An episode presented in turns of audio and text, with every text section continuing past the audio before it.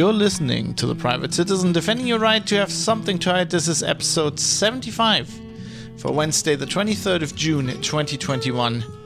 YouTube's unfair censorship.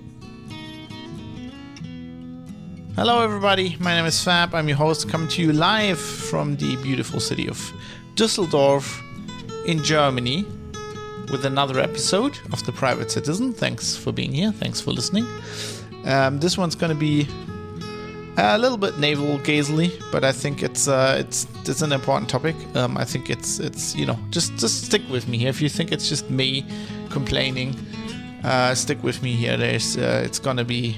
I think it's uh, I think it's uh, a thing that needs to be considered, and that people are not considering. Um, yeah, so we're going to talk about um, YouTube um, deleting or threatening to delete or blocking um, the the previous episode, episode 74 of The Private Citizen, uh, on YouTube because I allegedly violated their TOS, terms of service, which I didn't do. Um, we're going to talk about that. Um, yeah, I'm just thinking before we get into that, do we do we need to talk about anything? I just you know just just remember um, the website privatecitizen.press. This is where you always uh, will find the podcast that is the most important thing. I mean, I, I live stream these on Twitch. I'm doing that right now. Um, afterwards, I upload these episodes to YouTube so you can see me uh, record these. Um, so that's I, I, think it's it's cool. But first and foremost, this is a podcast. Uh, it's a podcast where I have my own servers. I'm hosting these files myself. Um, and you can always go to private citizen and get the latest episodes or get all episodes. There is no you know, there's no like censoring certain episodes, uh, cutting them out of the catalog. You know, you can get this podcast uh, via Apple Podcasts, Google Podcasts, Spotify. Links all, you know, every show note page has these on the top, but there's always an RSS feed. So no matter what these other guys decide, um, you know, they, they might at any point, like YouTube has just done, decide that I talk about something shouldn't be talking about um, if, if that happens, you can always go to privatecitizen.press and you, you always will have a way uh, to find uh, the podcast there and the episodes there because that's the beauty of uh, the web and open technologies and um, and podcasting. You know, it's a good time to be a podcaster, and uh, that's why that's why I'm using these technologies. So that's just a just a reminder here at the beginning. And of course, there's also uh, contact links on there. And uh, I, as I always say, I, I, appreciate your feedback. And we have some very interesting feedback this episode. Um, but first, uh, let's let's get into the topic. I'm uh, I want to talk here. Uh, I want to talk about in this episode. So what what happened with YouTube?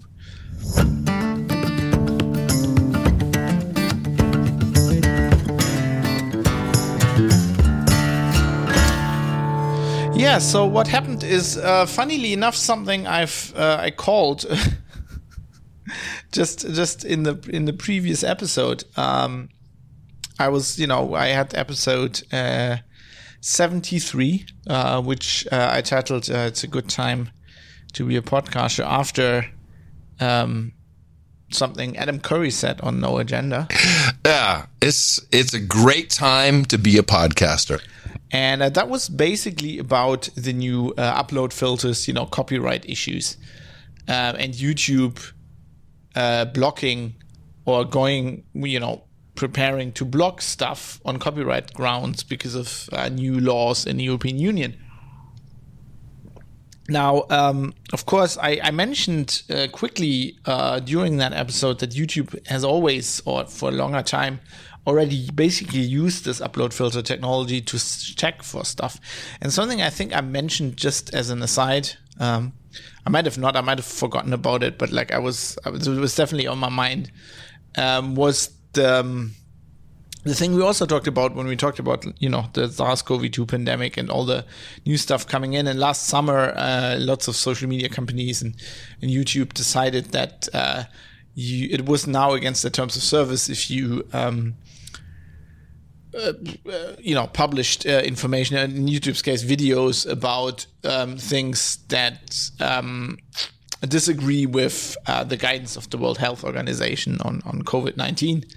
And I talked about how that is dumb and I'll get into this a little bit more later. But basically, I mean, it's very, very easy to see if you've been following this uh, topic like I have since February uh, of 2020. You know that the WHO has said a lot of things um, that they then immediately retracted. I mean, the the mask thing, um, they went from. Um, from yeah maybe wear masks to masks is not a good idea to masks are really important you know back and forth uh, which you know I, I, don't blame him for. This is a developing developing topic, um, and you know, I mean, they, they if they work scientifically, you know, the scientific consensus. I mean, we did an episode here on on the scientific method evolves, right?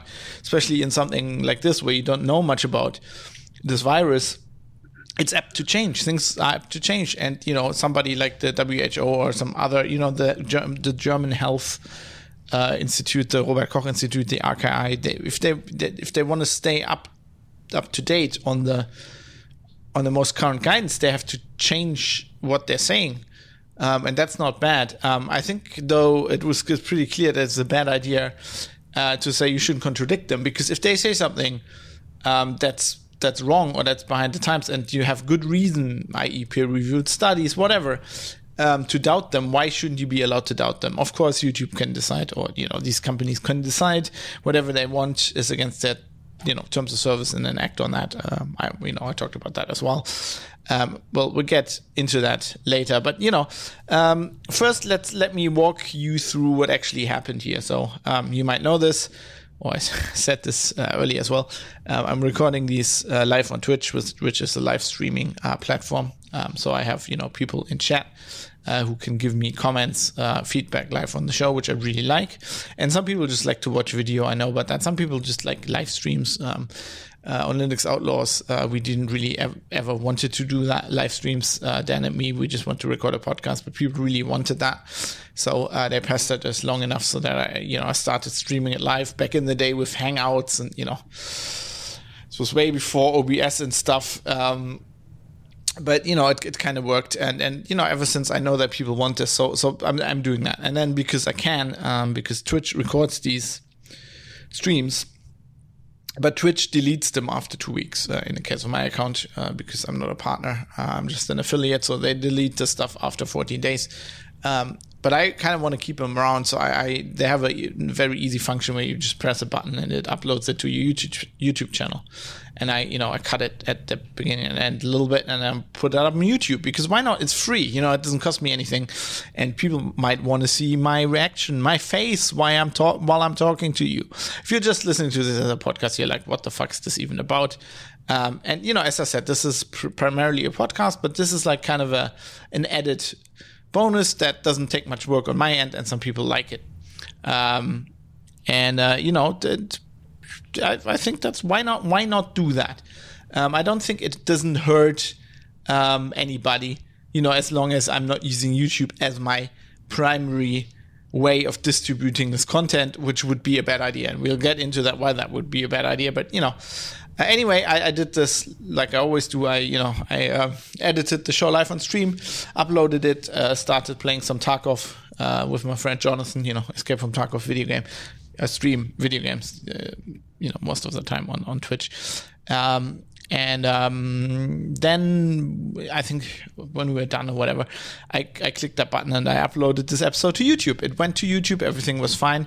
I wake up the next morning and uh, I have a message. I have an email and a message in my YouTube account that my video that I uploaded for episode 74 um, has re- has received a, because of that I've received a strike against my YouTube account for a terms of services violation, as quote YouTube says, and I've got screenshots of this in the show notes. privatecitizen.press. Um, they they were saying I was, quote, uh, spreading, quote, claims about COVID 19 vaccinations that contradict expert consensus from the local health authorities or the World Health Organi- Organization. Now, the, my local health authority is the Robert Koch Institute. I know exactly what they say about these vaccinations.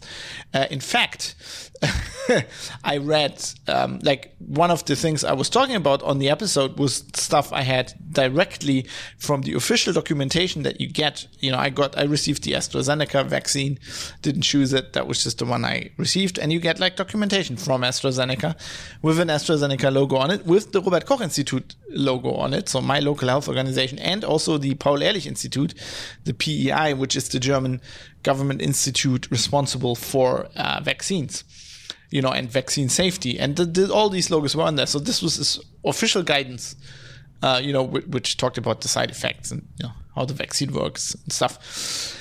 And I've quoted that, or you know, from memory, but I basically retold a lot of the stuff that was on there. Then the other stuff I talked about was personal experience I had with the vaccine. Um, I don't know how, how, that can even contradict uh, the um, guidance from the WHO or somebody else because they don't have any guidance on how how the vaccine worked on my body. I am I'm literally the only person that can tell you that. um, and uh, then I also talked about some studies. I mentioned some studies which are peer-reviewed studies from PubMed, which, as far as I, I can tell, don't uh, contradict anything the WHO or the Robert Koch Institute is saying.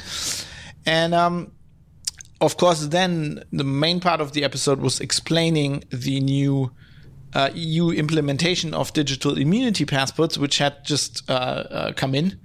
And uh, I explained those mainly from the EU's own legal and technical documentation. And um, I don't think, uh, I mean, that was, of course, uh, also from a primary source. And but I don't think anything of this. I, I, wasn't thinking about that. You know, is this contradicting WHO? But I'm, I'm very sure it, it doesn't. So uh, none of this, none of the stuff I talked about, which would have been clear to anybody who'd actually listened, right?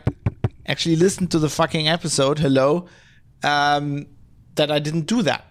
Um, and uh, it's uh, it, I was uh, uh, um, to be honest, I was offended because I'm not just like a Joe YouTuber. I'm a journalist. And you know, I, I do. I, mean, podcasts to me are a uh, combination of entertainment and journalism. Now, this podcast is very much journalism. I consider this a work of journalism. Of course, I kind of entertain you. I tell you stories from my personal life. That's just the medium. But you know, when when I um, when I research something and present it to you, um, I do that just the same as I would for um, for any article I write. And you know that people who listen to the show know this because you know Private citizens are Press show notes. I give you all the links. I, I explain to you as clearly as I can uh, how I research this stuff and how I've come to the conclusions. And then, you know, I, I of course mix my opinion in it and do some analysis, but I think that's clearly delineated. I think anybody who listens to this knows uh, where that starts. Um, and you know that's also also journalism, right? Um, but like I, I, I am very I'm I'm a freelance journalist, so I live from my reputation, and I know that people who listen to this, you know, they also they or they watch this on YouTube, they see me, and they um, this also falls back towards my other work. So so I, I use the same standards um, and you know legal and ethical guidelines set forth by you know from for my profession in my country as well as you know standards that are you know kind of international you know protecting your sources um, sourcing your, your your stories right and all of that. I use all of that, um, and uh, to be honest, YouTube kind of insinuating that I was spreading misinformation on COVID nineteen is an insult to me. I, I, think it's. I, I, took that as an insult uh, to not a, like a personal insult, but an insult towards my professional ethics, because what they are saying there is that I either, um, you know, either I'm intentionally misleading people, which I would never do. That goes against any like that. I can't even like. I mean, you become a journalist because you want to fight that very thing.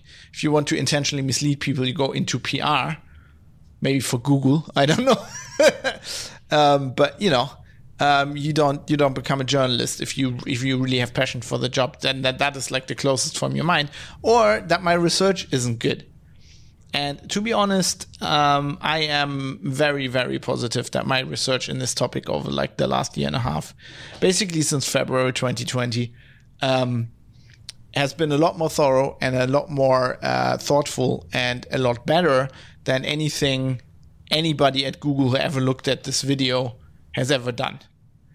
I'm, I'm, I'm, I'm very sure about that. Um, so, um, because of this, uh, because I kind of took this as a personal insult, I uh, resolved to fight this tooth and nail because it is not just a video. I don't fucking care about the video. This is about my personal, like my professional honor, my my reputation. And as a freelance journalist, I very much live by my reputation. Like this is kind of the same if you work for a publishing company, but you know there you can kind of hide behind the the, the brand, whatever you're writing for, you know. Um, and I, I've never subscribed to that. Like when I was um, when I was, uh, for example, working for Heise, I was very much putting my name on everything and you know out there, and you know I was always being very proactive that people know that if I if I write an opinion piece or whatever, it's my opinion, right? I'm not hiding behind the the lawyers and the big publishing house. That's just not how I, I like to work. And so I, I decided I, I need to fight this. Um, and I also want want to find out what happened here. I want to I want to find out what happened to me because I because not many people are talking about this. I think from a, the research I've done, the thing that happened to me happens a lot. It's actually a term for it in Germany. It's called overblocking. I think that's a German. It's English, but it's a German term. Um, and uh, I want to share that with the public um, because also that's my job. Uh, even if YouTube thinks I do my job um, not very well. Uh, Mode 7 says in Twitch chat right now, uh, it is good that they reversed the decision, but which we're going to get to. But it is a good example of why the internal processes of a company can't be relied upon um, to fairly and reliably manage what is allowed to be shared. Um, well, I think they, as they are, they can't. I don't. I, I, I actually don't want to go into this discussion on this show if um, a company could do that if they do it well. Uh, it might even be possible, and and if anybody can do this, do this, possibly Google. But I'm very much of the opinion that it is not a company's job to do this, and I'm going to explain why a little bit. But you know uh, in a little bit. But let's let's let's move on here. Uh, so i explained to you what happened. I have explained to you how google insulted me. I don't think this is i, I don't take this lightly by the way right? I'm not saying this to for drama right? I i feel insulted. Um, it's very hard to actually like rile me on the internet, but I get I get extremely pissed off um, with people, uh, readers who kind of like you know um, or listeners. Although with my podcast that doesn't really happen because people people I think hear me talk and it's more of a um, a closer relationship, right? When you hear somebody's voice, then you don't like I don't know. With reading, uh, people tend to troll writers more. I think. Um, and I can tell if it's trolling, so I don't really don't react to those instances. But when people really mean it, and I've had this happen in the past, I've been in dialogues with people where they're like, uh, "You've done shit research here," and I'm like, uh, "Yeah, you can say that. I'm open to criticism, but you have to realize that if you or like you lied basically, or you know, you you said you did something and you didn't, then I'm like, I'm very clear that basically what you're just doing is insulting my work. You're insulting my work work ethics, right? That is like if you are a programmer." Um, that's like me saying, uh, you you know, let's say you're a programmer, you write like apps in Python or whatever. That's like me saying you don't you don't even know how to program. You're just faking it, right? Or if you're a car mechanic, then I'm like saying, you know, I bring my car to your shop for you to fix the brakes, and then you don't fix them. You know, you just pretend to fix them or something, or like you know that that that's like kind of the level um, that this hits me at and of course, uh, uh, this hit me very much precisely because I could, like, this is baseless. This is a baseless claim.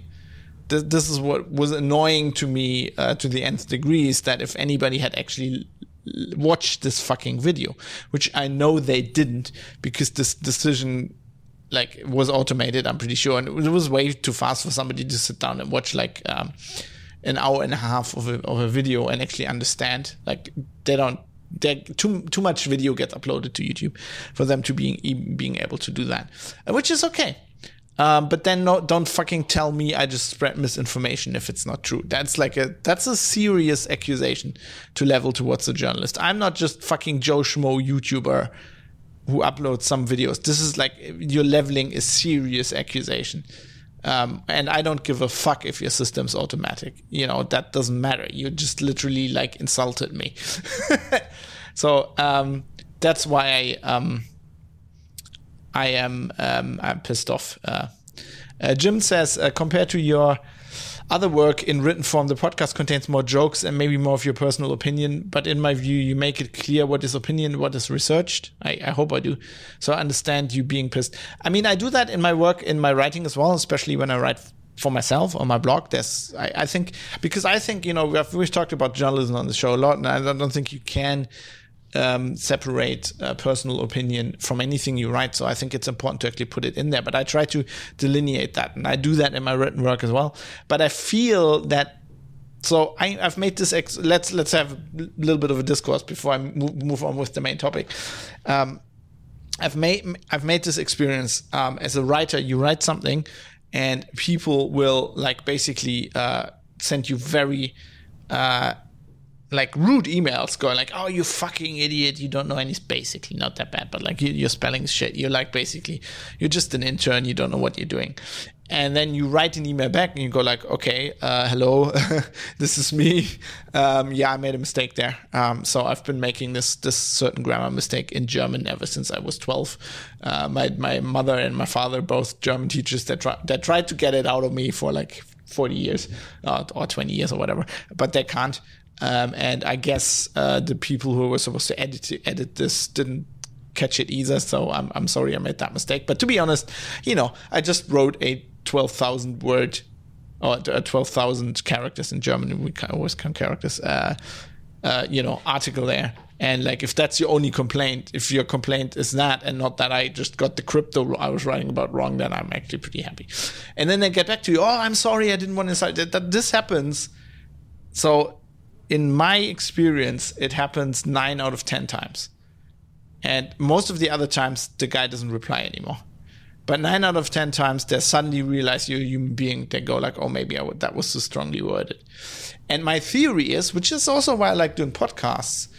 Um, when you listen to a podcast, and I've, I don't know, was it Joe Rogan? Some podcaster talked about this once. Maybe Adam Curry, Joe Rogan, maybe Leo Laporte. Some of, some of the, you know, the old guard, um, once said that when you listen to a podcast, the person is straight in your ear, right? Or like if you're watching Twitch stream, you're actually seeing me. You actually can see my face, right, while I'm talking about this, and you can you can see my emotions and stuff.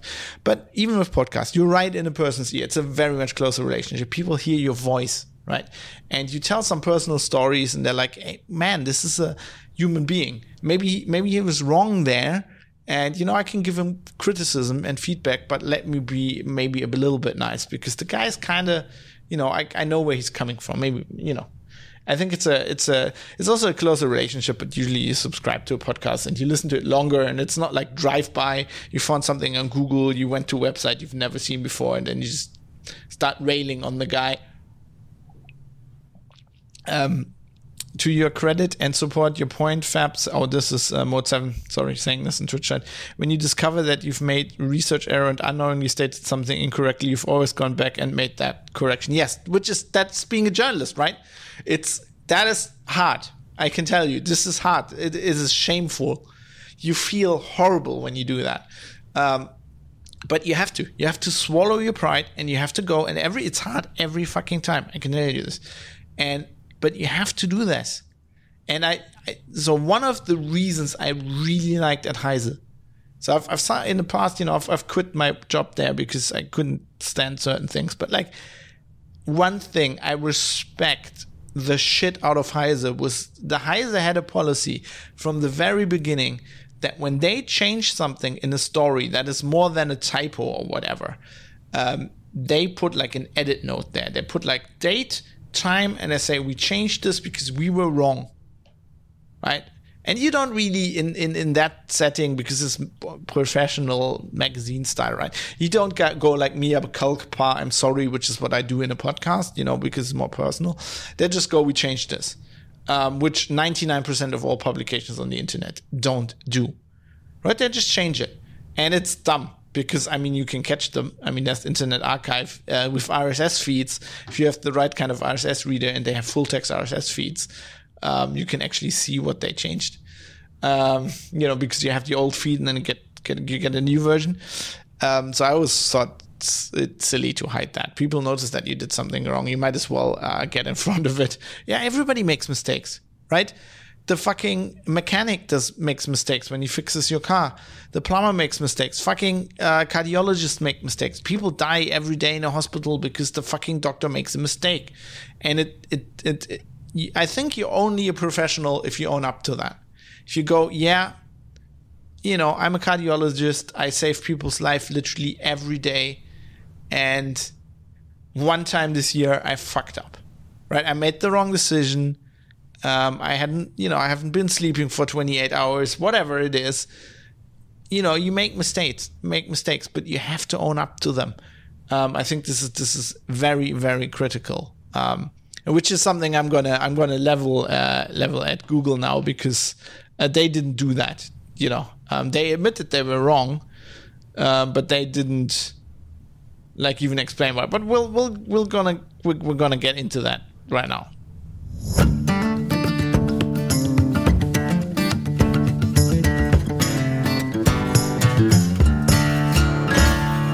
So um, yeah, so that basically, um, of course, I.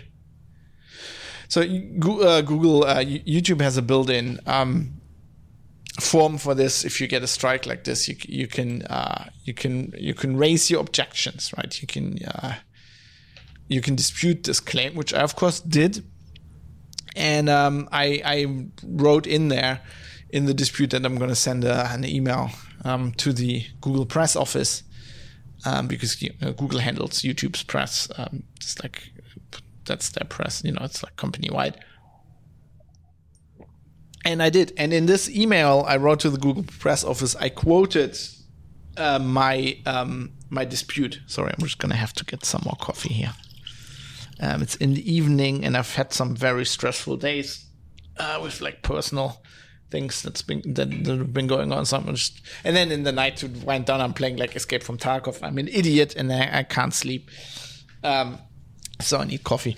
Anyway, um, yes. So they, um, so, so I wrote to, to Google's press office and I quoted my my my claim. So I'm going to read out the email I wrote to Google um, for transparency reasons. You know, I like to do this. So I wrote. Dear ladies and gentlemen, my name is Fabian Scherschel and I'm a freelance journalist from Germany. I have a history of almost a decade of professional journalistic work covering mostly open source news, IT policy, InfoSec, and privacy stories.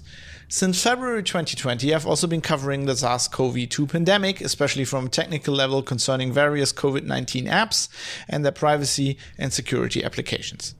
I've been covering this and its societal impact, among other places, in my podcast, The Private Citizen and this has like in the in the, in the uh, email I wrote, it also has links. I just removed those because you know where all this is found when you're listening to this. Episodes of this podcast are live recorded on Twitch, as we're doing now, and I export them to my YouTube channel. I've covered the SARS, the SARS-CoV-2 app yeah, CoV-2 pandemic, its impact, and scientific research pertaining to this topic since March 2020 on this podcast in 30 episodes to date. 11 of these episodes are on YouTube.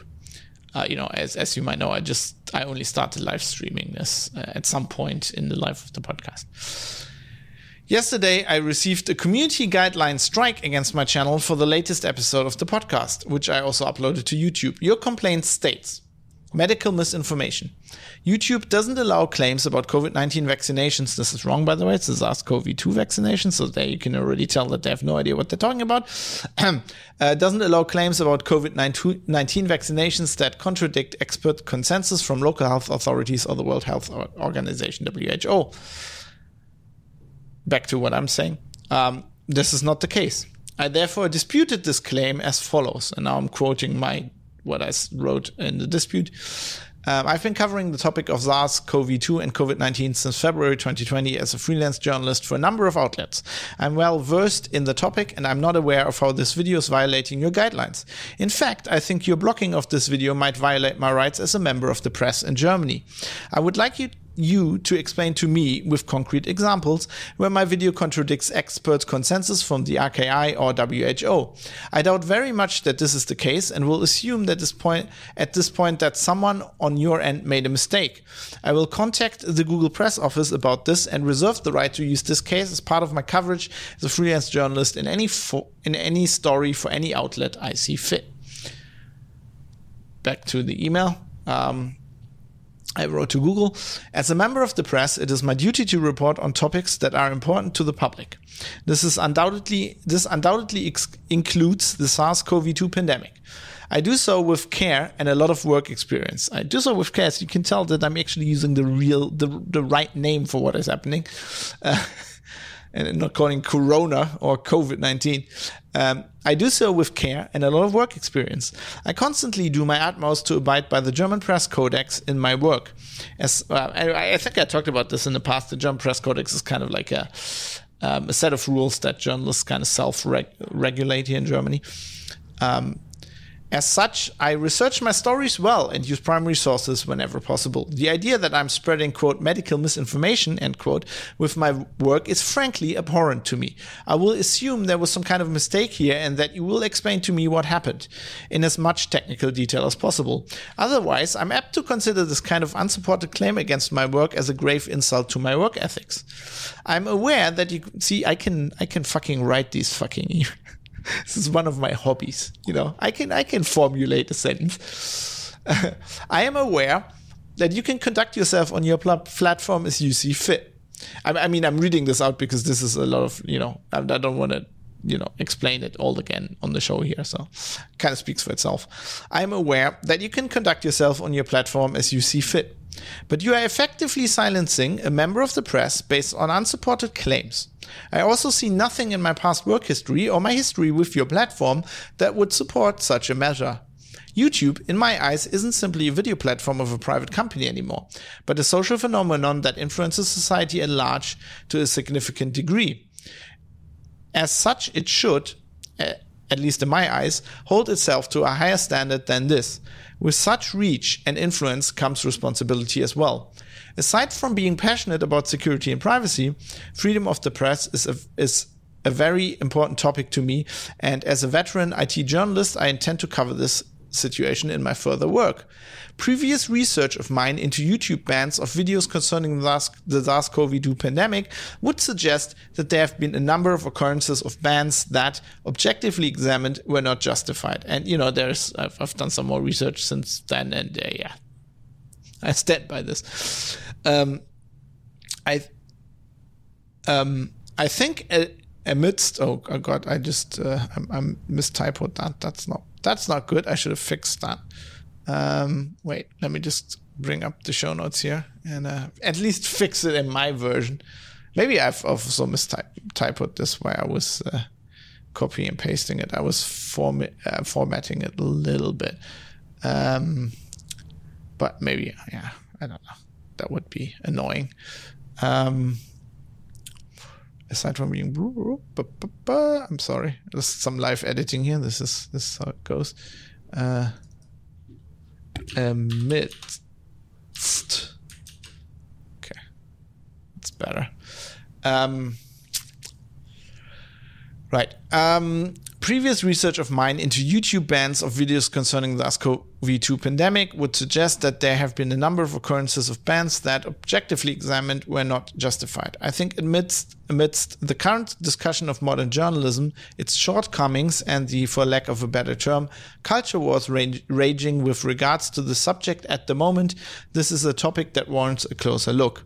And you have just increased my passion for this topic very much. I'm hereby extending to uh, exp- extending you the opportunity to explain to me what happened and to explain your side of the story so that I may include it in my coverage. I would also like to notify you that I will bring this issue to the attention of my trade organization, the Deutsche Journalistenverband, DJV, because I think this kind of treatment constitutes a significant threat to the ability of freelance journalists in Germany to do their work. I await a swift response. Of course, as you might guess, there was no swift response. There was no response at all um, until the recording of this episode. However, 24 hours after the ban, uh, YouTube unbanned the video, and I got the following automated email. We have reviewed your appeal for the following content. Video, Private Citizen 74 immunity passports are here. After taking another look, we can confirm that your content does not violate community guidelines. Thank you for your patience while we reviewed this appeal. Our goal is to make sure content doesn't violate our community guidelines so that YouTube can be a safe place for all. I'm I have to hold the vomit back. Fucking PR speech. And sometimes we make mistakes trying to get it right. We're sorry for any frustration our mistake has caused you, and we appreciate you letting us know. Yeah, I appreciate you not at all, you fucking fuckhead. So obviously they were wrong, and they admit so. They admit they're wrong. Um, but what they're not, saying is giving me yeah they're not giving me any detail of what went wrong uh, they're not telling me how they're making sure this won't happen again with like this very video that i'm going to upload in a little bit um, so they don't even have the decency to write to me personally um, it's just an automated email um, I decided uh, to give them another chance, uh, not so much review of this podcast, but some stuff I'm going to write about this um, probably. Um, so I sent them a follow up email to the pre- Google Press Office uh, this morning. Uh, so, and that email went as follows. Dear ladies and gentlemen, I, re- I have received an automated message some time ago admitting that you made a mistake blocking my video and that it, it this is like, you know, uh, quoting the old email. So, um, admitting that you made a mistake blocking my video and that it has been reinstated. Unfortunately, this message includes no information on what went wrong and led you uh, what went wrong and led you to assume baselessly in my opinion that I was spreading misinformation. As I've pointed out to you, I consider this kind of behavior from your company a serious issue where press freedom is concerned here in Germany, and I will cover it in some forthcoming articles. I have also started a dialogue with my trade union and fellow journalists to bring some attention to this issue. This will be my last email to you in this matter, and I urge you to start a dialogue to explain your side of the story here. If you do not answer, I will assume that you are not interested in resolving this kind of overblocking of legitimate content on your end.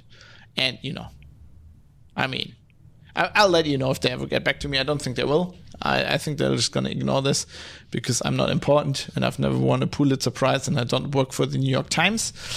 Um, but um, I'm I'm going to explain to you now why, uh, despite my you know, or aside from my hurt feelings, I think this is a very important issue.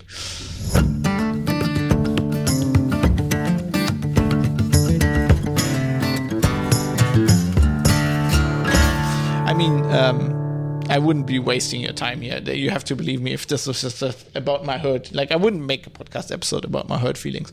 I think, um, as I um, hinted in those emails, I'm going to explain to you why I think this is a serious problem.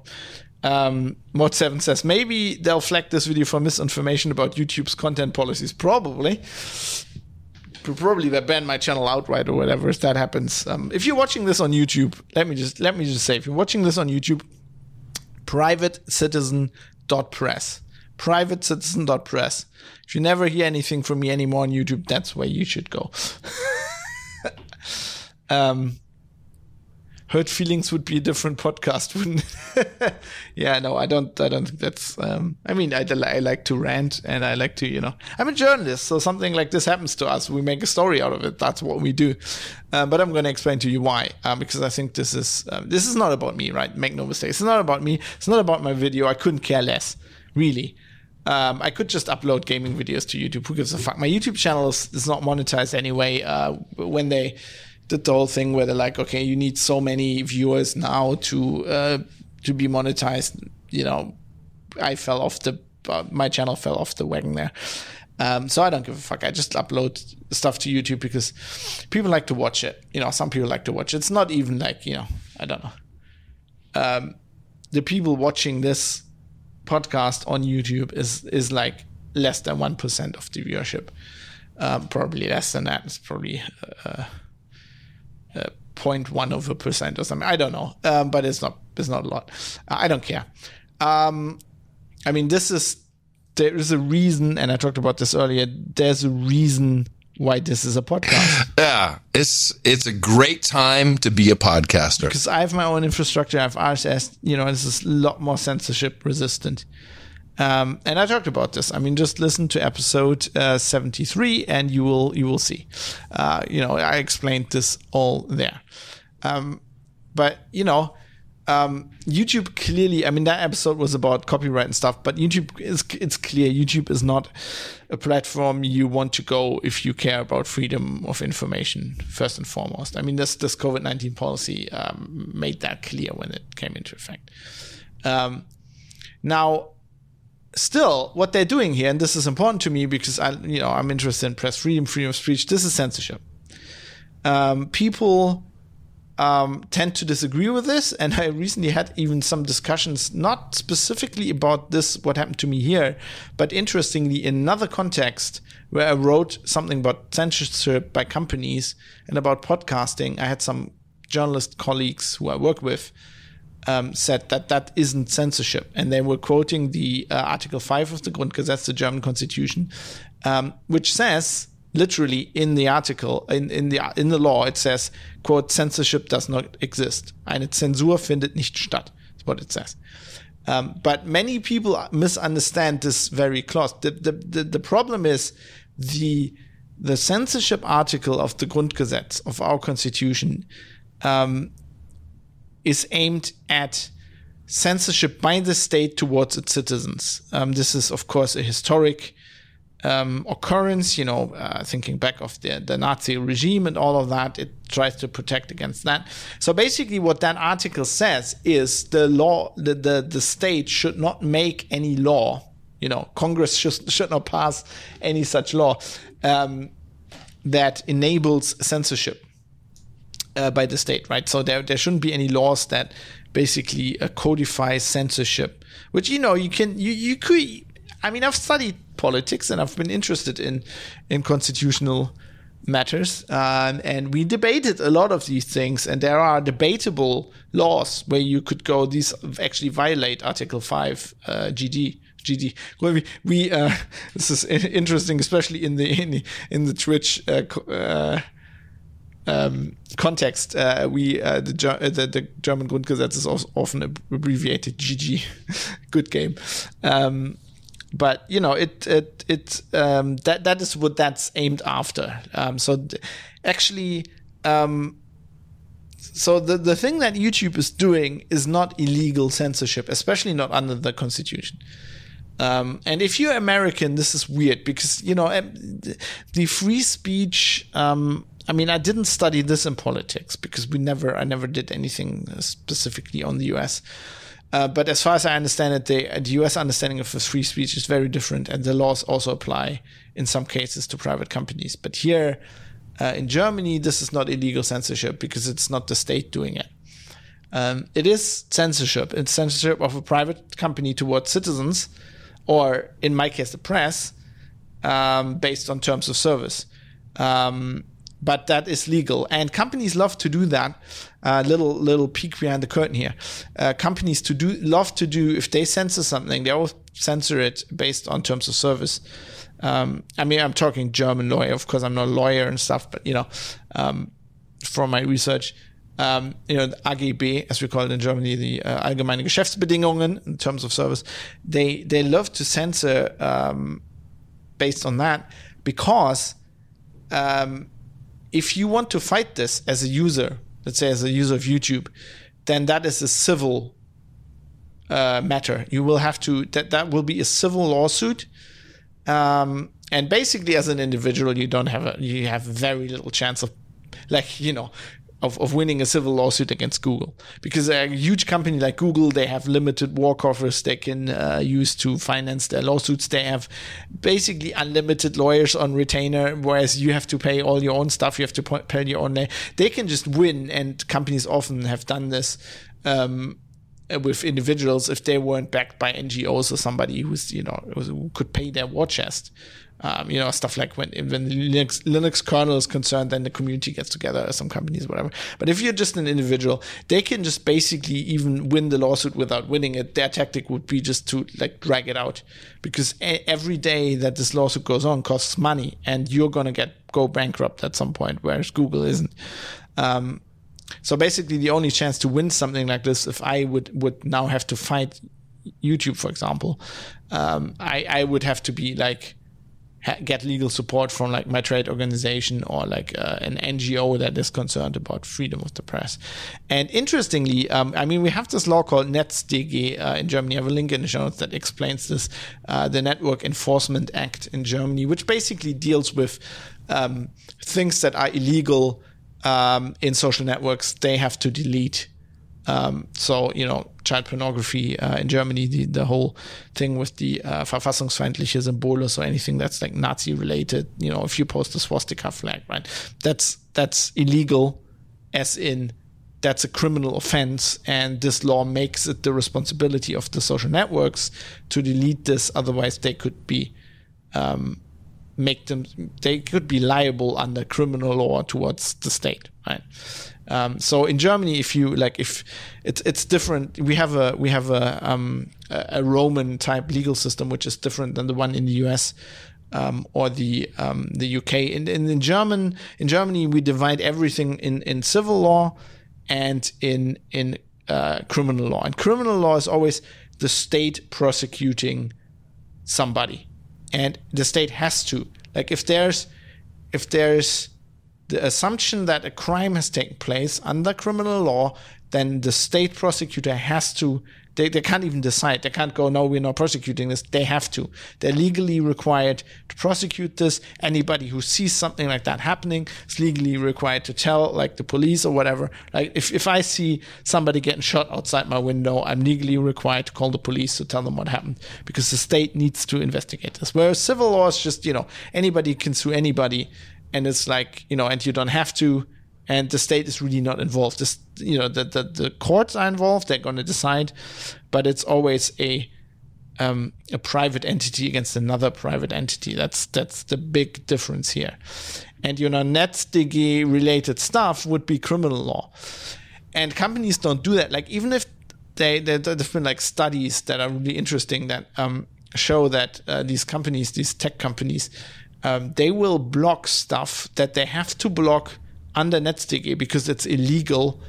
Um, but like if they block it and they suspend your account or they send you an email about whatever, they always talk about their terms of service. They just wrote that shit into their terms of service, which they don't have to do. Like it doesn't matter if it's in their terms of service. It's illegal content. It has to be blocked in Germany. If you're operating in Germany, and that means if you have a website and there are Germans using this website, it doesn't mean you have your company has to be in Germany. It means if Germans are using this website, you have to abide by these laws. Otherwise, you are like you know I don't if you don't if you don't operate in Germany if you don't have a presence in the EU basically I don't know what they can actually do, but like if you ever open one, they could you know I don't know seize your money or I don't I, I don't know how that works, but like. Um, so they terms of service really don't apply because this is like against the law and they have to do it but still they wrote it into their terms of service so that they can cl- quote the terms of service because so if if i upload something to youtube or twitter whatever and they block it under NetzDG, then the assumption is they're saying that was illegal. Um, and if it's not illegal, if they block that by mistake, right? So if let's say um, this video I uploaded to YouTube hypothetically wasn't about misinformation. You know, they wouldn't. They they aren't. Like, here they claimed it was misinformation about COVID. Um, which is not allowed under their terms of service. If they had said, okay, you violated, there was a swastika flag in there, or you you were like spewing Nazi, um, uh, you know, uh, you know, were reciting Nazi speeches or whatever, and and you know, obviously calling people to uprisings or whatever, and this is illegal under NetzDG, and they had actually made a mistake, and they had admitted they making made a mistake, then I could countersue them, because I think I would have a case that they actually uh, uh, libeled me. Um, that would actually be, I think, I'm not a lawyer obviously, but I think that you know you have a case there. That there's the NetzDG has special articles that are built around users or like content creators actually suing a provider who who blocked their stuff on the grounds of not uh, on the grounds of NetzDG without that being justified, and that would be a criminal case, which has a much more like level ground, right? It's so if I if, if I'm involved in a criminal case against Google and um for example, I don't have like there's some some cases where if I don't have a lawyer, I actually get a lawyer from the state. They don't have like they get they can't have special lawyers. They can't have, have like 15 lawyers. They have to have you know uh, a legal you know a criminal um, whatever you know attorney whatever. There's very different rules, and your chance of winning that as as an individual is actually much bigger as far as I can understand, if you read stuff from actual lawyers that write about this, um, they have a much bigger chance of winning, and it could hurt them also because it's a criminal case. It, it would be like a crime um, for whoever made the decision at the company. They could.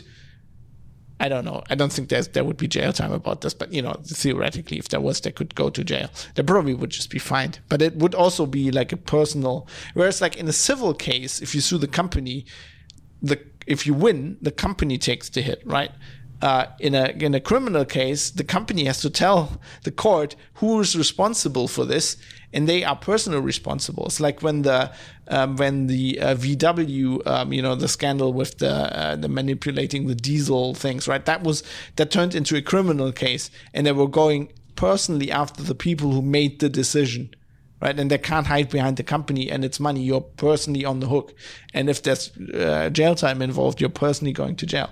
Um, which is apparently why a lot of these companies uh, are using their terms of service instead of in the actual laws uh, which I find is, is, hilarious. If you want, if you read German and you want to know more about this, um, I've linked a study um, in the in the Show Notes. Äh, das NetzDG in der praktischen Anwendung, eine Teilevaluation des Netzwerkdurchsetzungsgesetzes, like 400 pages uh, by a guy called Professor Dr. Marc Liesching. Um, it's been published in February of this year. It's, it's, it's very cool. I've obviously haven't read the whole thing, um, but you can get like a, um, an open uh, version of it, like an ebook, which is free and uh, I've, I've, I've read some stuff in there, and it's, it's very interesting. And it's basically about overblocking. Um, in, in this case, based on you know NetzDGs or criminal stuff, but it's basically it's the same topic. It's like um, like in the episode when we talked about Google and copyright. This is all kind of woven together because they're using the same um, mechanisms to catch this content, right? They YouTube uses the same mechanism to catch criminal stuff as they uh, used to probably uh, flag my video as they do to flag uh, music violations. Um, it's all the same algorithms, and that's why it's all tied together. And that's why you read a study where, where they say there's a lot of overblocking happening based on NetzDG. You can kind of assume that there's overlapping, uh, overblocking happening in other areas as well, um, which I find really interesting. Um, Jonathan, my friend Jonathan, uh, in Twitch chat. Please go to court. Court. I'm so excited for pissing off Big G. Um, no, uh, sorry. I'm like I've got I've got shit to do, man. I've got stories to write. I can't. You know, I don't. I mean, I like court, but I much rather I'm a court reporter. than actually on the fucking witness stand. Um, I leave that. I, I leave fucking with Google in court to Max Schrems. Um, he seems to have uh, have that down. He seems to that seems to be working for him. Um, so of course, you know, whenever I talk about this, um, people always say, "Well, but yeah, YouTube is a private company; they can do whatever they want," which is true. Legally, um, they can do on their platform whatever they want. They can ran- censor random topics. They can censor random people. Um, legally, they can do that. Um, but it becomes a gray area, in my opinion, um, when they're doing this to journalists, um, because uh, many journalists, including at big established publishing companies, use YouTube to distribute journalistic work. Um, they, you know, when they're at big publishing companies, they primarily do this for the reach, but maybe also for the free uh, bandwidth, which is where everybody else, like freelance people, just like YouTubers, are doing that. And you know, YouTubers uh, can be journalists. I mean, there, being, there, there were court decisions in Germany where basically they were very clear that um, you know you having a press credential card or you working at a at a uh, uh, publishing company doesn't make you journalist um, because you know then freelance journalists wouldn't be journalists. Basically, YouTubers and bloggers can be journalists under German law. It's all about um, are you covering important topics of interest to the public, and are you doing it under? You, you have to um, use journalistic standards. So if if you know if Jonathan was going to get his wish, wish, and this was becoming to court, I would have to probably um, explain why I think the private citizen is a journalistic work, and I I'm pretty sure the court would agree because I would I would lay out how I produce the show, what I do, and you know this is not different than doing it, pre- preparing an article if I'm or doing a video if I'm at a publishing, you know, as a at a broadcaster, right? They do, they do this exact they do this the, exactly like I do. They look at primary sources, they talk to people, and you know, I mean, this is journalism. It it, it is journalism. Um. Yeah. Um. Uh, Captain Eckert says, uh, sorry, just joined, not fully aware of the context. Uh, maybe you should start uploading the episodes also to uh, LBRY, distributed YouTube like thing, cannot be censored, uh, etc. Odysee.com. Um, yeah, I mean, I could, yeah, I can, I can look at that. Maybe that would be an off the grid episode, off the grid topic or something. Um, generally I'm, I'm I, I, I don't I'm not worried. Um, as I said earlier, I, this is not a huge part of my audience. Um, this is a podcast for reasons, and so as long as the podcast is safe, I don't care. Like if they, you know, if they pull, if they pull videos uh, or, or kill my channel or whatever, I'll I'll use that as an excuse to to write about it and do more podcast episodes about it. But I'm not worried. It it doesn't. Um, it doesn't uh, it doesn't endanger us. This is just a bonus thing I'm doing, you know. Um, but I think um, this is an important topic because when we're talking about journalists and YouTube doing this to journalists, um, I think YouTube is becoming an important medium, and I really think that it's an important factor in the everyday life of people. It becomes it's becoming a factor that influences society. I mean, at the point in Germany where um, a very famous uh, YouTuber a young YouTuber got an exclusive interview. Um, his name is, isn't it Rezo? I don't watch him. Rezo, whatever his name is. Um, he uh, got an exclusive interview with Chancellor Merkel um, in the run up of the last election uh, because I think everybody knew, and uh, Merkel and her party knew that his his impact on young voters was enormous. Um, and I mean, ever since it's clear that this is a, a, very important platform, I mean, there are people that are younger than, I mean, I don't watch any linear TV. I don't watch TV news. I get like my video news I also get from YouTube and people that are younger than me also like probably those those people are, you know some zoomers uh, or whatever the next generations are probably getting this off TikTok which is fucking just don't let's not even start discussing that. Uh, but you know, it's it's important. It's uh, it's an important platform, and it influences our society, and it influences democracy. And that interview with Merkel was kind of proof about that. I think. So I think, as I said in the email to Google, I think YouTube has a high responsibility uh, to do better. They can't just go, "Oh, we are a private platform; we can do whatever you want." Um, I think they can't do that. I think they shouldn't be allowed to do that. I think at some point there should be laws um, I don't know how you would formulate these laws. I'm not a politician. I'm not a lawmaker.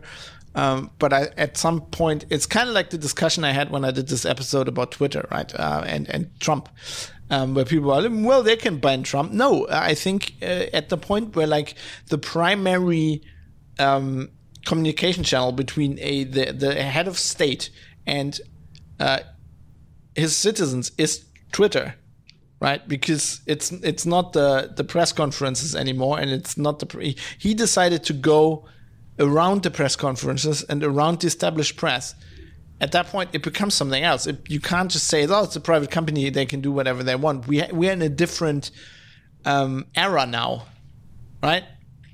Um, it's like society changes, and this is a change we need to adapt to. I think.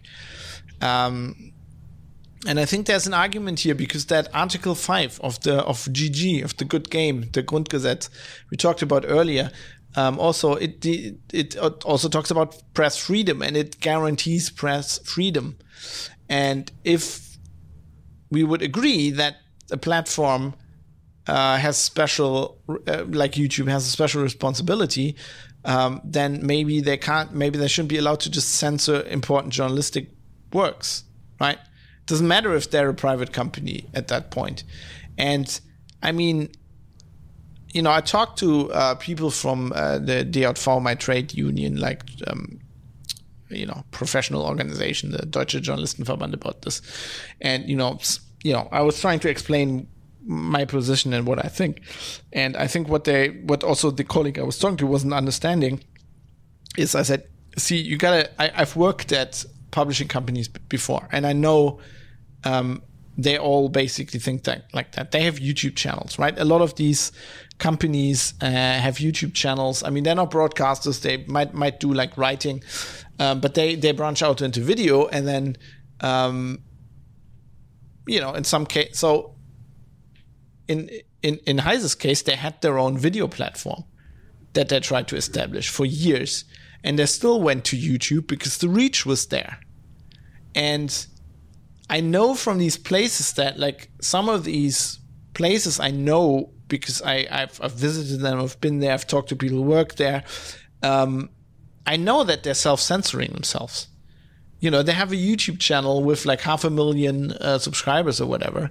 Uh, they would never, even if they think it would, it, it behooves them journalistically uh, they would never put any content about like SARS-CoV-2 vaccines on that YouTube channel because they are afraid, as a huge publishing company with lawyers and everything, that Google will just do the same thing and delete their videos and strike their channel and maybe even de- delete their channel and they can't risk that. So while they are writing about these topics, they would never, like they do videos about everything else they write about, but they would never do this on YouTube, right? These topics, they self censor themselves. And that is dangerous. Because if you go like, yeah, this is not censorship because this is not uh, Grundgesetz relevant, it's not the Constitution doesn't apply, yeah, but like it's still censorship. And if we if you get to the point where like the press is afraid for whatever reason, right? For whatever reason, if the press is afraid to like say something in a in a public forum, which YouTube I think is, right? It's that's that's what I've been talking about. Then then we have a problem, and I think this is something the journalists need to be aware of, right? Um, and if you're not at a big publishing company, then if you do video, YouTube might be your only way to do important journalistic work. And there is important journalistic work on YouTube. And there are people covering topics. Uh, I mean, COVID is just one example. There is people talking about uh, you know, environmental issues, about labor issues that like traditional publishing companies, because they're afraid to be sued or whatever, or they're politically involved, they, they, they want, they're not reporting on this. They report on this on YouTube and they do important um, independent journalistic work. And YouTube is these days their only way, you know, or platforms similar like that, you know, uh, their only way to get this out and to get this to uh, a large audience. And that is something that we need to preserve.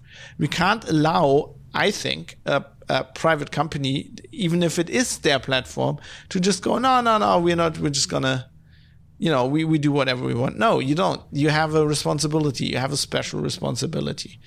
Um, uh, Mode 7 says, I don't think that officials should be allowed to use private communication communications like Twitter as their primary means of communication. Um, I mean, we talked about this. Uh, this is in response to like Trump and Twitter, right? Um, I, I, yes, I think I think I was discussing this with Mike, and or maybe it was like also Twitch chat or whatever, or somebody some feedback from listeners. I, I disagree with that because I mean, you can you can you can put yourself you can say that, right? That that can be your stance, but I think it's just um, it's unrealistic. you can't just say, "Oh, uh, a politician shouldn't be allowed to do what works for them," right? Um, uh, specifically because I mean it's unrealistic because if you understand politics, you understand that politicians will always do what works for them, right? If it's against the law or not, they will do this. And then also, like, who's going to make that law? Right? Let's say Trump is in power and is specifically president of the United States because of his social campaigns and him using Twitter to speak to his the people who vote for him directly. Like he's not gonna allow under his watch a law to be passed like that. And then the next guy, you know, noticed that like Pelosi or whatever or Biden didn't go and like make that law because they're thinking, hey, uh, no, we're not going to outlaw this. This is like Trump is smart. We're going to use this tactic the next time around. And to be honest, you know, it wasn't Trump who pioneered this. It was Obama. Obama started this. Obama, I mean, he didn't get elected over the internet, but he stayed in office that way. He probably the second time, he, you know, he was doing that. He wasn't talking as directly to uh, his constituencies via Twitter, but he was like he was. I mean, it was all more polished, you know not as not as emotional, not as direct, but like that's that's what he did, and it's like it's in a in a in a modern world where the, those are the tools. It's like it's just like unrealistic to say, hey, politicians should be using that, right? It's like oh, politicians shouldn't have podcasts, politicians shouldn't have YouTube channels or whatever, or like journalists shouldn't use YouTube. There should be a law against. Like that's not how it works. That's where the that's where the attention is, and uh, the journalists and and politicians have one thing in common: they go. And PR people, they go to where the attention is. Often you can't, you can't even as a politician, you can't influence where the attention is, like journalists can't, right? Like Heise tried to have a video platform um, for themselves because they control it. That just wasn't where the attention is. You can't just go and say, "I'm gonna, I'm gonna say where the attention is." Right? No, the attention was people went to YouTube. YouTube established itself as the place to go for video, um, and Twitter is the the place to go for short news blurbs. That's just how it works. And then you can't just go, "No, we're not having that." You just you like you can't outlaw that. Right? It's like saying, "Hey." I know we invented the nuclear bomb, but let's not build anymore. Right? That doesn't doesn't work. It doesn't work that way. Um, so I think the only way forward is we need to live with this. Um, that doesn't mean there can't be rules, right? Which I'm kind of advocating uh, for here as well. Well, I actually act, I, I am actually not advocating because I don't like like legislation, you know, because I'm a I'm a freedom loving guy. I don't like that's always my last option for the state to legislate something because as we know they will never roll it back once they do, and then you have everything le- legislated at some point. Um, so my my appeal would actually for Google to realize that they have a special um, special uh, responsibility and cut out the crap. Right? Stop stop being dumbasses with this shit. And then we don't need to legislate this, but at some point we might have to legislate it. There might there might have to be laws. Um, the courts might have might to have to be. What am I trying to say? Might have to be involved. I think is what I'm trying to say. Um, uh, Mode 7 says, I hear what you're saying and I understand uh, where you're coming from on that issue, but there are too many problems with things like Twitter. The information needs to be disseminated in a way that doesn't violate the citizens' privacy rights there are a lot of other issues with Twitter. So yeah, you're right. You're right. I mean, but that's just the reality of it as well, right? That's just like you can't you can't just go. We should have this all on federated social media. Federated social media is not a thing. We've tried to make make it a thing, but as far as the public is concerned, um, you know, there's just like there's there's like a, a 0.1 percent of the attention uh, compared to Twitter.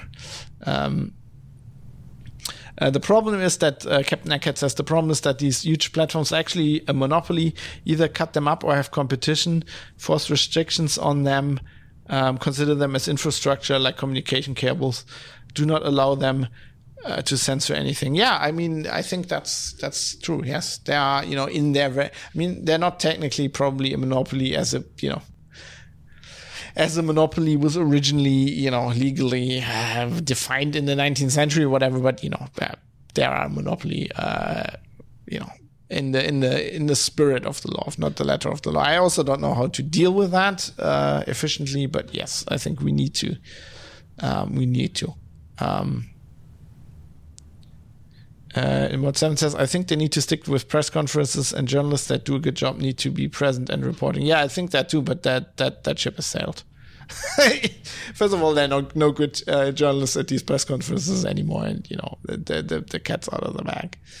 um, Trump has taught every politician that they might as well just talk to the people directly, and they can cut out the middleman, which is what you do, and which is just a logical. Uh, you know, it's like people streaming on Twitch instead of like having TV shows, right? it's like why why have a middleman if you um, if if you have a name and if you know if you have an audience. Um, but anyway, I think I think there needs to um, there needs to something needs to be done. Um, and I think uh, there's there's there's important journalistic work being done on YouTube, and you know, on top a topic like the coronavirus pandemic is obviously uh, an important topic that's interested interesting to the public, and you just like I think you know it's it's wrong in the first place to censor people like me uh, based on like TOS clauses that these people haven't broken, right? That that is like the first level of wrong. That is clearly wrong, and Google themselves admitted that they were wrong. Um, but I also think um, that it should should not be like where I where I am concerned, we should at least ask the question, like should it be allowed for a private company to censor the press when it comes to like let's say contradicting guidance from the WHO or RKI? I mean, we know it's been uh, clearly documented that both of these agencies have been wrong on, on numerous occasions, and which is just, as I said in the beginning, just natural. That that's not a problem at all. And then they had to correct themselves later. Um, but then also, um, additionally, the RKI, for example, is a government agency in Germany, right? They're run directly by the government. Um, and if you're a journalist, your calling in regards to government agencies uh, is is clear. Uh, the, the, it's the journalist's job to keep the government and its agencies on their toes. And it's your job to contradict these agencies if they're wrong. And we've clearly seen, uh, painfully, uh, what happens if that isn't the case. Uh, you know, during the Nazi regime, it's very clear. You can see very clear what happens if the press is forced to agree with the government. Like, doesn't matter how that is achieved. Um, but that is not good for democracy. you know, democracy can't function. Um, so, so for a private company to say, well, hey, journalist, uh, on our platform, that's basically what they're saying. They're saying where this topic is concerned, on our platform, platform, you cannot criticize the government. And people in Germany are like, oh, the Robert Koch Institute, they're scientists. No, they're not. They, you know, they have they they employ scientists, they employ doctors who have uh, people have PhDs and medical doctors, but and they might be working as scientists on the side, but their primary job is not being scientists. They are working for a government institute. Their job, they're government employees. Their job is to do what the government tells them to do. Right, and the, the, I mean, by the very definition, they put out propaganda. That's what government institutions do. They they they publish uh, information that benefits the government. Which, if I mean, you know, I mean, Google, you can you can now uh, uh, block this video on TOS grounds because I said the RKI publishes uh, propaganda, but let me just let me just show you, right? Let me just give you a reference. There's a very old book by Edward Bernays called Propaganda, where he explains how this works. That is what propaganda is. Propaganda is PR for the government, right? And it is undoubtedly what these um, what these government agencies do. Um, you know, of course, the Robert Koch Institute is not the worst case. There are much worse government agencies. Um, but in the end, they're a government agency. It is my job as a journalist to, you know, to contradict them when I think they're wrong. That, that's that's my job. That's what that's what the press is there for. You should do that to companies as well, but that's like second. Yeah, I mean that's not that's not as important. Um, keeping the government on their toes is is my calling. That's what journalists do. Um, anyway, um, yeah, so that's. I hope I've explained why I think this is a, an, an, important topic, and I'm gonna gonna keep an eye on this. Um,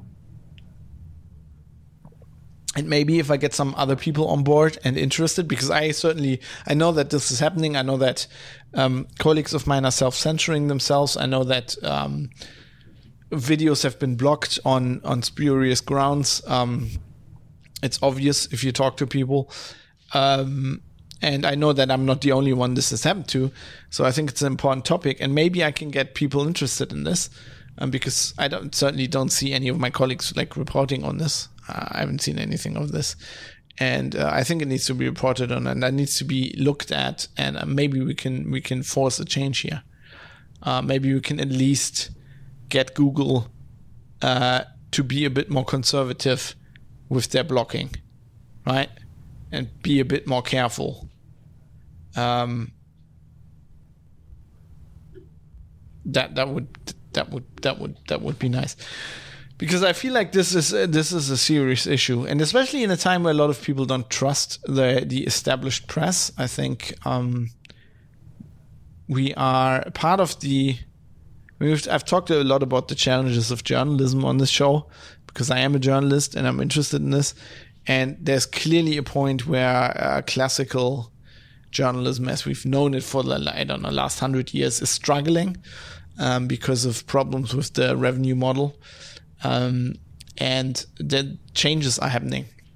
And one of the changes is that that people are because you don't need a printing press anymore, you don't need a frequency anymore. You can just publish your own writings. You can just publish a podcast. Um, journalists are going it alone, and in in many cases, they're doing a better job. You know, sometimes they're doing a shitty job. Yes, some of them are polemics. Uh, some of them are uh, not telling the truth, but that is no different to you know pu- publications or broadcasting. Um, you know, t- t- traditional ways of of uh, uh, presenting journalism is just it's just a different different way, and it's on different platforms, and times are changing, and we need to adapt. We need to realize this, and ne- need to enable these people uh, to do their job. Um, if we if we are actually in this country taking our constitution seriously and we're taking freedom of speech seriously um, within the bounds that the constitution gives for that and we, are taking freedom of the press seriously and there are really no bounds on that to be honest um, in the german constitution then then things things need to change.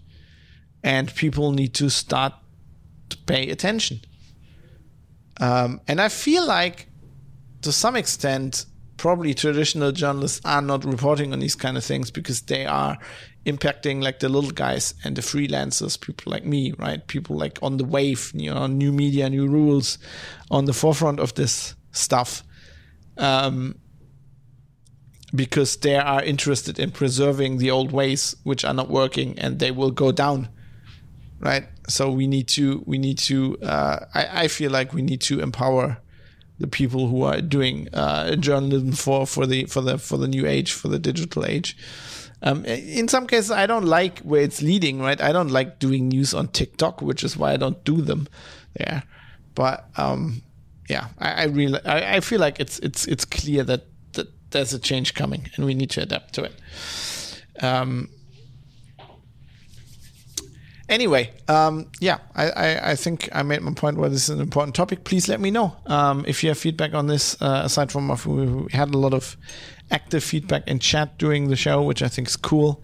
Um, but if you're listening to this uh, as it was intended, pretty much as a podcast, and you um, you have some feedback, please let me know. Go to privatecitizen.press.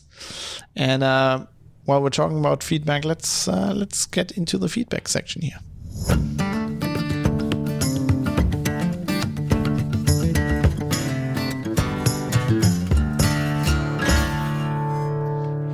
Probably have to get some more coffee here. Is there still some? Can I wring some more coffee out of this French press? Yes, I can. Yes, we can. Full, full mug, F- full mug of coffee. Uh, so that's that's good. Um, let's do this. Let's talk about the feedback. We have one. Uh, I've I've got one big block of feedback, which I think was is very important. So I want to present it to you as is. Uh, this is uh, Yevgeny Kuznetsov. Wait, Yevgeny Kuznetsov, um, who is our uh, yeah kind of official Russian correspondent, not not the NHL player. He's uh, reporting boots on the ground from Moscow. and I'm gonna I'm gonna read you out some of the stuff he's, he's, he's written uh, in in the uh, Matrix channel actually of the show, um, and this is of course considers also um, concerns uh, the SARS-CoV-2 pandemic and vaccines. Uh, Yevgeny writes, "It's official." Any public serving business in Moscow, a restaurant, barber shop, grocery store, anything open to the public at large, quote uh, in quotes, is now required to have at least 60% of the employees vaccinated or face a fine of up to 1 million rubles. That's uh, about 11 and a half thousand euros. Also, the Moscow metro system, the subway and city trains, officially refuse to hire anybody, uh, anyone not vaxxed. Universities in Moscow are, quote, seriously considering not letting non-vaxxed students in when the new semester starts on September the 1st, end quote. Also, the mainstream press reports, allegedly trying to scare the students into getting vaxxed while there's still time to get both shots. It actually looks like Russian authorities are going to extreme lengths to use the whole COVID thing as an excuse to send as many rights as possible down the drain. I wonder I wonder why the Western press isn't reporting on this because usually they like to rag on on Putin for everything, including every hack that happens anywhere. Um, so why not? Re- why they are not reporting on this? Why is there no mainstream? Why is there no widespread reporting on this? Um, remember how I mentioned a couple of days ago that public serving businesses, and this is Yevgeny wrote to us uh, in, in the feedback section at some point about this, um, uh, that that public serving businesses in Moscow are now required to have at least 60% of the staff vaxxed. In Russia, there's some quote required vaccines. Oh, a few days ago, actually, he's talking about the uh, first message I read out. He, he wrote this. This was like up up to date uh, updates on the whole thing. Uh, in Russia, there are some quote required vaccines. Uh, there are professions that you aren't allowed to practice unless you're vaxxed. For example, a restaurant cook is required to have TBC vaccinations, and a school teacher is required to have measles vaccinations, etc. There's a clause in the labor codex that allows an employer to send an employee home without paying any salary if the employee doesn't have the quote required vaccinations in the trades those apply, obviously. There's a list of which vaccines are required for which professions, maintained by the Ministry of Healthcare. That SARS CoV 2 is nowhere near that list. Well, now Moscow authorities say that the clause in the labor codex applies, and it's okay for businesses to send people home without payment if they refuse to get vaxxed. Tightening the uh, screws, uh, I think.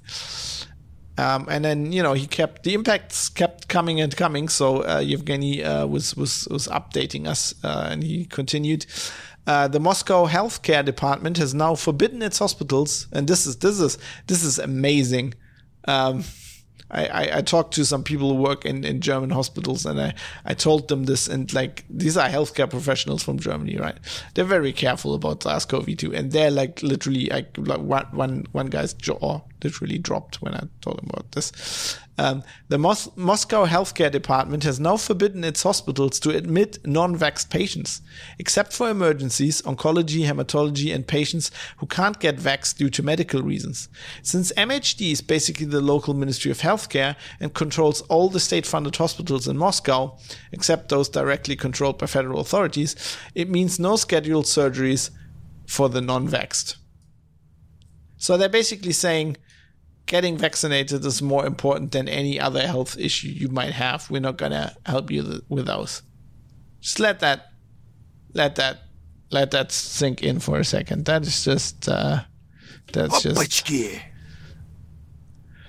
Um, Yevgeny continues. Boy, Moscow keeps on delivering non-stop. Just published officially by the mayor, the latest insanity. Restaurants, bars, and such are forbidden. Uh, 23, uh, so 11 p.m. till 6 a.m. Only takeouts allowed. Uh, has been like this for a couple of weeks already. Now, starting today, this ban is lifted but only for those establishments that have all the staff vaxxed and have up uh, and have set up the software to verify QR codes of visitors' vaccination certificates. I mentioned earlier how we have the digital certificates in the GOES Gosuslugi system. This is actually yes, this is what I meant. This is he, wrote in about this uh, a few months ago, I think. Uh, only people with valid certificates are allowed inside, with the exception of, and I literally cried out loud as I read this people under 18 accompanied by a parent or legal guardian with a valid certificate. Every time I think I have a good idea of how far this fucking circus we call our government can go, they go beyond and amaze me again. Um, just a little perspective. Of course, nobody trusts any Russian any official Russian statistics anymore. But from what I gather, chatting in the medical community, Russia and Moscow in particular, in particular, are currently being hit rather hard with the quote Delta variant, aka the Indian strain. To the point that Moscow reopened the whole COVID hospitals that it had already closed since last year. The medical university I work at has repurposed its multidisciplinary medical center to be specialized COVID to be a specialized COVID clinic last summer and volunteered a lot of professors, grad students, and undergrads to work there. This week, we increased the capacity of the center by 300 beds due to excessive load. I mean, things look bad. They do. But all this legislation and all the new norms, uh, and later Yevgeny also reported Moscow's mayor's new order Starting next Monday, there's no entering any food establishment, restaurants, cafes, bars, diners, anything, without presenting a QR code that links either a Gosuslugi record of a completed two-shot vaccination, Russia-wide, a PCR test no more than three days old, Moscow-wide, or a medical record of having had COVID-19 no more than six months ago. So they're not doing the thing where in Germany to do when you when you do anything, uh, you have to do like a, a rapid antigen test. They actually require PCR tests. No exceptions this time. A doctor's note won't do, even if it should be recorded in the government electronic medical record system. Privacy? Meh. Democracy? Meh. Uh, Moscow does have a parliament, but all these are mayor's executive's orders, not even voted on. Um, in Russia, there's a saying every joke has some truth in it. Though these days it's more like every joke has some joke in it. The saying I remember most often these days, however, is Russia doesn't have citizens, she only has suspects. Uh, she only has su- subjects. Suspects, that would be like the Jasinski, probably. No, uh, Russia doesn't have citizens, she only has subjects yeah, uh, this is. Uh, I mean, I read this. It's kind of jaw dropping. That's why I wanted to include it. Um, like, if you have some local feedback, please let me know from where you are. I mean, my my response to this whole Russian insanity uh, can can only be. Ублюдок, мать твою! А ну иди сюда, говно собачье! Решил ко мне лезть? Ты засранец вонючий, мать твою, а? Ну иди сюда, попробуй меня трахнуть, я тебя сам трахну! Ублюдок, анонист чертов! Будь ты проклят! Иди, идиот, трахать тебя и всю семью! Говно собачье, жлоб вонючий! Дерьмо, сука, падла, иди сюда, мерзавец! Негодяй, гад, иди сюда, ты говно! Жопа! Which actually, uh, Yevgeny uh, uh, translate. Well, he basically told me what like um, gave some feedback. Um, what what this actually you know what what you say actually this is really funny because it's all like swearing, but it's not like real swearing. It's more like your mother, your mother, you, you your mother. It's not like really saying words that would be, you know, like fuck or something that would be in itself like so basically he's he said it's it's in a way like you're actually you're not actually swearing so there's n- you could actually say all of that on primetime tv there's n- nothing that would like you know that would be considered swearing but it is swearing because people know what you're saying i mean russian is just an amazing language um, i like it um, super user is coming into um, giving some live feedback here which has nothing to do with this show uh, on Twitch chat, but seems interesting. Uh, breaking news: John McAfee has been found dead in his jail cell. Uh, which is interesting. To which Mode 7 says Assange outlived McAfee. the fuck? Um, I mean, there is a report here uh, from today, uh, from about an, an hour ago. Uh, on Forex Live, uh, which is a cryptocurrency site, I think, that says John John McAfee dies of suicide in prison cell.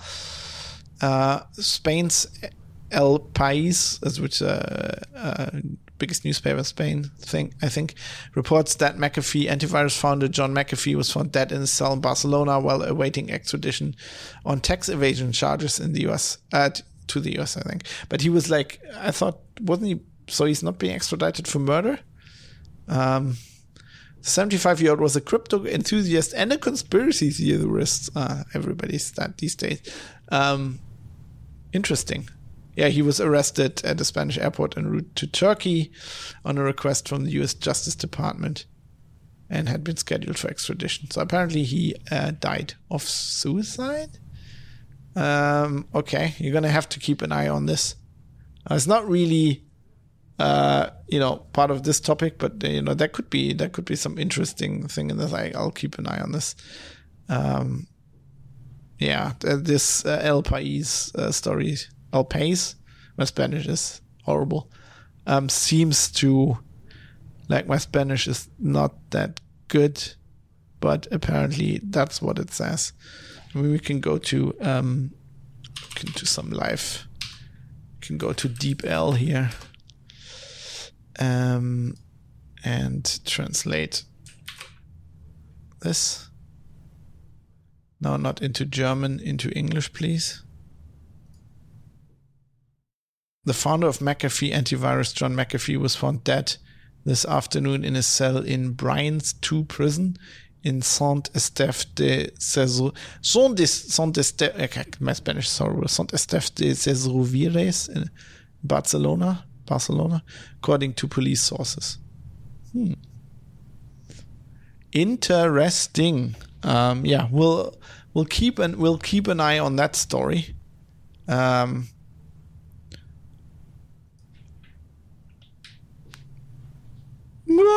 do I have a do, do we have a do I have a conspiracy theory? Um, I don't know. I don't don't really don't really have something ready ready right now, but uh, yeah. Um, I mean, the guy was a bit unstable, but I'm I, I don't know. We'll see. We'll have to. Uh, you pronounce Spanish exactly how you read it. I don't. I don't think so. Oh, you mean no? That that you could, that that doesn't like no. That doesn't work. That depends very much on what country you're from. Um, my Spanish is, uh, is, is not very good. Anyway, um, I think I'm I'm going to end the show on this on this point. I'm just going to put uh, the McAfee uh, link in the show notes in case uh, people people want to know more about that. Uh, thanks to Super User for the breaking news.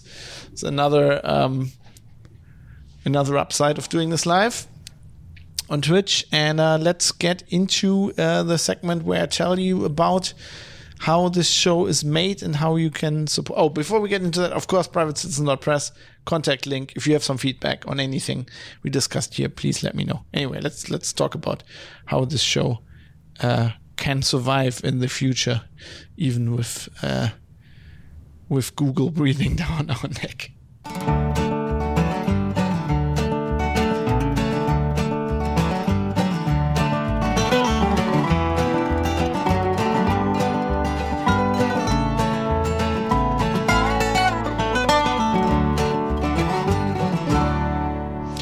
Yeah, so this show is uh, produced under the so-called value for value model, which was pioneered by the No Agenda podcast, which basically means uh, you get this for free if you derive some value from it. Um, maybe think about what that is and think about giving back. If you want to do that, uh, you can become a patron on Patreon, which is my preferred way because it's kind of like a monthly thing. It's a little bit dependable. Uh, link in the show notes. privatecitizen.press. Uh, you can send one-off monetary contributions via PayPal to the address producers at fab.industries. And, you know, if, uh, if, if, if, there's anything else, uh, please let me know. I'll try to work it out. We can probably also, I mean, I have a PO box you can send money to if you really want to. Um, and um, of course, uh, you can also, if you watch this live on Twitch or not, I mean, you can just sub- subscribe to my Twitch channel, which is Foxtrot Alpha Bravo, and that's Alpha with an F, like in the NATO alphabet, um, which is NATO alphabet for Fab, obviously. Um, yeah, Mode 7 says Fab likes checks. I don't know. I've never seen it. Like, I've seen my dad write a check once in my life, I think, that I can remember. I've personally never written a check. I've never cashed a check. If I ever get a check, I probably have to talk about on it on the show if I manage to cash it. Because I don't even I don't even know how that I, I think I would have to go to my bank. Now I live in Düsseldorf and my bank's in Hamburg. that could be a problem. Um, send instructions for him to cash the check. I mean, you know, if it was if it was a significant check, this would actually be uh, be quite cool. I think, uh, you know, but if it's just like five euros. I don't think I'd bother. I'd just frame the check or something. That'd be basically crypto checks. Uh, that would, would basically be uh, trolling, I think. Um, in the UK, they introduced web scanning of checks. Wow. Uh, I don't know. Is that secure? that sounds. I don't know anything about checks, so I don't know if that's actually. I don't know. Uh, during the pandemic, because there was also legislation stopping us from issuing refunds if we haven't trans- transacted in the last six. months. Wow, checks, man, that those things are still around just baffles me. Um, anyway, um, some people have supported the show and have made this possible, uh, this very episode. So uh, I would like to thank them for uh, tossing a coin to their podcaster. Um, and uh, so thanks to Georges, Steve Hose, Butterbeans, Jonathan M. Heavy, Michael Mullen Jensen, Dave, 1i11g, Vlad, Jackie Plage, Philipp Klostermann, Jaroslav Lichtblau, Michael Small, IKN, Kai Sears, Fadi Mansour, Bennett Piata, Joe Poser, Dirk Didi, Larry Glock, Tobias, David Potter, Matt Jolliman, Mika, Martin, Mode 7, Sandman616, Dave Umrish, Mr. Amish, Avis, Drive Zero, Ricky M, Barry Williams, Jonathan Edwards, Rizal, Rodane the Insane, Captain Eckhead, Cam, D, RJ Tracy, No Reply, Rick Bragg, Ewan, Robert Forster, and Super User. Thanks to all of you. Uh, lots of these people have been on board for like over a year or longer, and I have a very, very loyal supporter base, which is amazing. Um, oh God, I'm getting checks explained now in chat. Uh, wow. Um, yeah, and speaking of chat, speaking of Twitch, also of course you can support, as I said, by subscribing uh, to my Twitch channel. Um, Foxtrot Alpha Bravo on Twitch, uh, which if you have uh, Amazon Prime, you can do that for free. You just have to renew it every month, whereas the normal subscription is renews automatically. Um, people have done this. Some of those are the same people I've mentioned before. It's just their Twitch usernames. Uh, so I, I, would like to thank, or thank again, Mike the Dane, Flash Gordo, Acarontes7, Bacon the Pork, Brigadier Sir, Sir Nils Olaf, Indie Gamiacs, Nomt771, Mode 7 is unavailable, Sandman616, Redeemer F, Ezekiel 017, Centurio Purchase, and Galtaran. Thanks to all of you. And uh, too much trouble. They can just be added to a mural. I could just make a check mural. But that would actually be cool. Just get like one dollar checks from all over the world, and I'll just make a, I'll just make a, a giant artwork. Um, a bit like businesses in the US hanging their first dollar on the wall. Fab can hang his donation checks from 59 countries on his wall. yeah, that would actually be funny. Um, not bad. Uh, anyway, I also have to thank Bytemark, uh, bytemark.co.uk, because they provide the servers that I put the audio files on, which uh, allows us to be uh, free of censorship by YouTube, which is podcasting. So thanks to Bytemark, bytemark.co.uk, um, a UK cloud hosting company. They're amazing. They've been supporting free speech um, in the in the guise of myself and my journalistic work for years now, uh, a decade probably uh, by now, and I love them. They're great. Thank you, Bytemark. Bytemark.co.uk. I can only recommend them their service as far as I can tell. Them there, I think um, the, like in pretty much I don't must have been ten years now. There was one instance where the server had to go down. They were they wrote me an email like the server's going to go down for ten minutes. We need to replace like the motherboard or something and it was like literally like 10 minutes or whatever and it was it was up again it was like i don't think anybody ever noticed it's pretty cool. So I really like Bytemark. Um, thanks. Um, and I would would also like to credit uh, Raul Cabezali, who can probably speak better Spanish than me, or, maybe Portuguese. I can't tell. Uh, who who's uh, made the theme song to this podcast called Acoustic Roots. And um, because I do this now, because you know I license music from Epidemic Sound, I'm gonna play us out um, on another tune, uh, which is called "Light Drinking" by Dicty. Um, yeah, that's gonna be our ending song, and I'll be back uh, as planned, probably next week, uh, with another episode. We will have a um, show hiatus coming up in a bit. Um, I'll be, if everything goes according to plan, uh, Dad and me are going to do a motorbike tour this year again. Um, we had originally planned to go to the Nordkapp, um, which I don't think will happen this year, um, or we, we basically postponed it till next year because it's just too hard with all the restrictions right now. Um, we are going to go um, through the uh, through France uh, towards the Mediterranean and then back up the Route Napoleon, um, which I think uh, will be pretty cool. Um, we're gonna go through the mountains. Um, is it the the uh, what's the Vogesen? What's that? What's that uh, mountain? The Vosges? Yeah. Uh, we're gonna go through those uh, mountains down uh, towards um, the French Mediterranean coast. You know, like uh, Nice and uh, and uh, you know down there, um, Côte d'Azur, and then we're gonna go back up uh, the route Napoleon. Which, if everything goes according to plan, we're gonna do that. Which means there'll be two weeks, possibly three weeks without a show.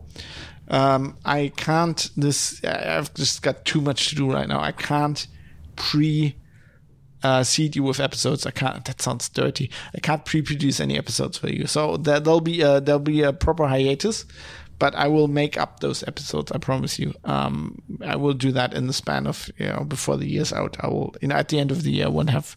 I want to have more episodes published than I promised you. So um, you know, usually uh, there's a new episode every Wednesday. Just just warning you ahead of time. There will be some weeks coming up where there won't be any episodes, but I'll make it up to you. I, I make sure you get your money's worth for all the checks. Um,